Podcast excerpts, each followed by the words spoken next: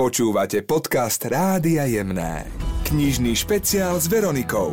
Prinášame zaujímavé rozhovory s autormi. Ako môžu pomôcť v období pandémie bylinky a liečivá sila prírody? Miriam Latečková sa pred rokmi cez osobnú skúsenosť dostala k liečivej sile bylín. Neskôr napísala knihu Bylinky z babičkinej záhrady, ktorá je veľmi populárna a stále si nachádza nových čitateľov. Obrácajú sa na ňu aj v týchto dňoch. Ak príde k takémuto období, ako teraz teda žijeme koronavírusom, v súčasnej situácii naozaj máme ohrozenejšie skupiny ľudí, ako sú napríklad starší ľudia, ktorí už majú možno slabšiu energetiku plúc alebo astma astmatici, alergici, teraz takí sezóny, ktorí naozaj majú teraz tie dýchacie cesty také citlivé na alergény, tak tam samozrejme sú vhodné aj prevenčne bylinky na podporu.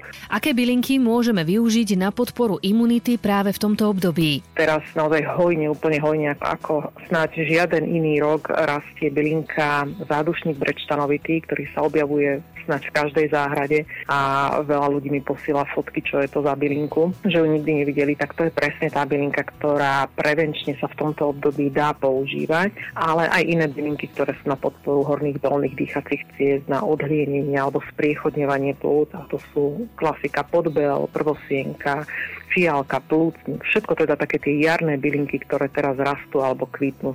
Miriam Latečková pravidelne pozoruje, že príroda reaguje na to, čo sa deje okolo nás. Inak to nie je ani teraz. Ja to sledujem už x rokov a snad prvý článok na túto tému som napísala asi pred desiatimi rokmi, kde som upozorňovala ľudí, že keď sú trošku vnímaví a teda nemajú doma iba tie upravené anglické trávniky a dajú šancu prírode sa prejaviť, tak naozaj každý rok je záplava istej bylinky. Podľa toho aj ja vidím aj to, že sa vracajú ten rok pacienti s tými zdravotnými problémami, ktoré bylinky je najviac v tom období. No a tento rok ten zádušník v podstate začal rásť spolu s tým, ako prepukol celý ten koronavírus alebo celá táto situácia vznikla. Takže znovu sa to len potvrdilo. Miriam Latečková svojou prvou knihou o bylinkách s názvom Bylinky z babičkinej záhrady zaujala množstvo čitateľov na Slovensku. Stále mi ľudia posielajú recepty, to, čo sa im podarilo pripraviť, dopestovať, ako im bylinky pomohli. Ja sa z toho veľmi, veľmi teším. Mám dokonca pocit, že až nastáva čím ďalej, tak tým väčší taký bylinkový boom. A to je fajn. A celkovo si myslím, že bylinky a bylinkové knihy akoby nevychádzajú z módy, práve naopak. No a v tej mojej prvotine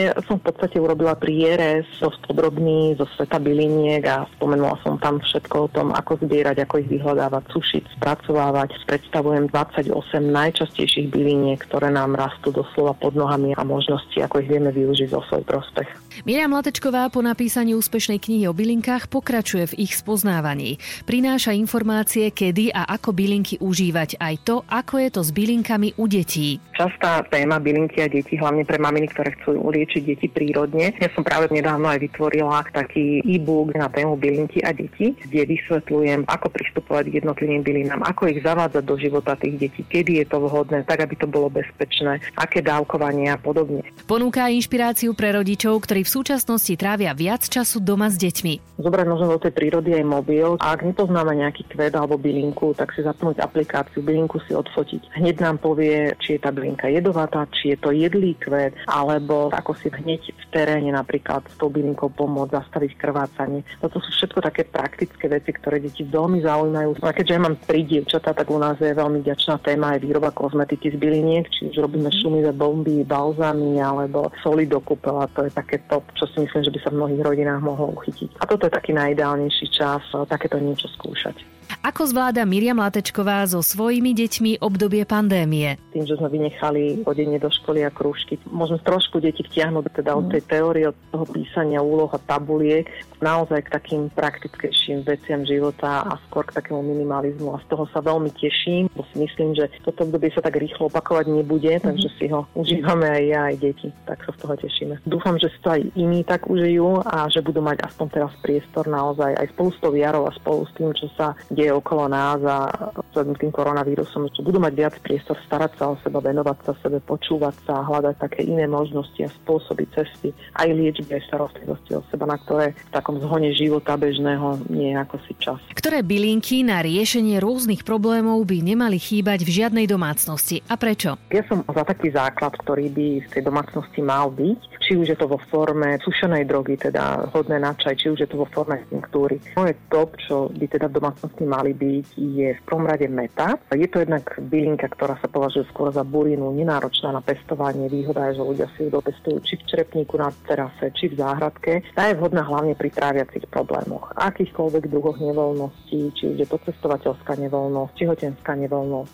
Výborná pri rôznych žalúdočných krčoch a hlavne teraz, ako ide letné obdobie, ona má z pohľadu termicity chladivý efekt na telo, takže preto je výborná do rôznych letných koktejlov a osviežujúcich nápojov. Doplnila by som ju potom takými upokojujúcimi bylinkami a to je medovka levandula, takisto veľmi ľahko dopestovateľné pre každého. Ak máme akúkoľvek nerovnováhu, takú nervovú alebo nervového systému pri nespavosti, podráždenosti, ak máme nahromadený stres alebo len prechádzame jednoducho nejakým ťažším obdobím psychickým, tak toto sú bylinky, ktoré by nám mohli pomôcť. Ja by som ich ešte doplnila možno lipou. Lipa je bylinka, ktorá výborne dokáže otvárať pory, je teda potopudná a tým pádom potom znižuje horúčku, vhodná je aj pre malé detičky. A keď znovu sa vrátim k tomuto obdobiu, kedy potrebujeme podporiť dýchanie alebo ľudí, ktorí sú oslabení sezónnou alergiou, tak by som ešte spomenula sles malsky. Sles je taká typická vidiecká bylinka, taký vyšší krík alebo bylinka vyššieho rastu, ktorá má krásne kvietky a možno málo kto vie, že obsahuje aj účinné látky slezy, ktoré po vypití v podstate vytvárajú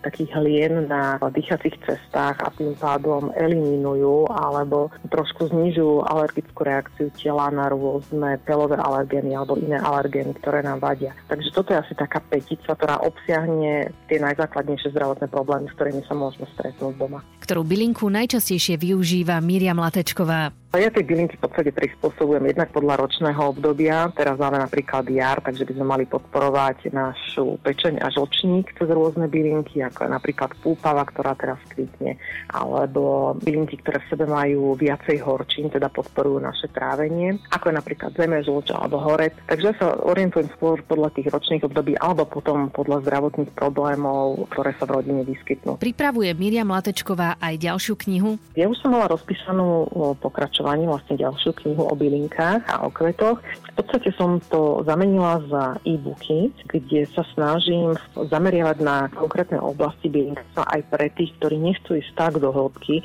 alebo nechcú byť takými odborníkmi v bylinkách, ale zaujíma ich napríklad iba vyslovene liečenie detí bylinkami, ako je ten prvý e-book, ktorý som vydala a v tomto duchu vlastne budú pokračovať aj ostatné a každý bude zameraný na istú tému bylinkárstva, aby si človek našiel v tom presne to, čo potrebuje. Čo skoro vidieť ďalší e-book a snáď do konca roka sa nám podarí každý mesiac vydať jeden. Samozrejme, rada by som spracovala aj kompletnú publikáciu pre tých, ktorí chcú mať všetko naozaj pokope a v tej tlačenej podobe. Aké knihy nie len o bylinkách si rada prečíta Miriam Latečková aj v týchto dňoch? Ja mám teraz aspoň čas dočítať to, čo bolo doma nakúpené a ešte nejak som nemala priestor sa k tomu dostať, pretože si veľmi poctivo celoročne zapisujem do diara knihy, ktoré ma oslovia, ktoré na mňa niekde vyskočia alebo vidím, že by mohli súvisieť s mojou prácou.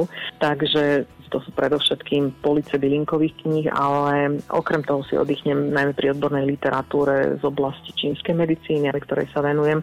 To je veda, ktorá sa dá študovať doživotne a vždy v nej objavujem niečo nové. Veľmi rada mám motivačnú literatúru, psychosomatiku a snad jediné, čo u mňa naozaj človek nenájde, tak to je beletria. Na tom už naozaj nezostáva nejak čas. Takže najmä tá motivačná odborná literatúra, to je to, pričom si viem aj oddychnúť a čo ma aj vzdiela a čo ma posúva ďalej. Miriam Latečková na záver dodáva, čo jej dala práca s ľuďmi, s bylinkami a s pretavenými skúsenosťami v knihách a článkoch. Čo mi dáva určite, tak to je taká spätosť s prírodou. Už len preto, že to potrebujem odborne alebo z môjho profesionálneho hľadiska, tak som rada, že ma to pri tej prírode drží, že sa snažím tým bylinkám načúvať a v podstate počúvať aj svoje telo a to, ako reaguje, aké má odpovede na užívanie byliniek. Teší ma ten obrovský záujem a návrat k bylinkám a prírodnej liečbe, ktorý ľudia majú hlavne v tejto dobe kritickej. A celé mi to tak dáva presvedčenie, že ideme ako ľudstvo snáď dobrým smerom, takže ja sa z tej práce veľmi teším a je to to, čo som chcela, čo mi dáva zmysel. Knižný špeciál s Veronikou a Pantarej. Pravidelne najemných. Počúvajte ho aj v podcastoch na jemné.sk.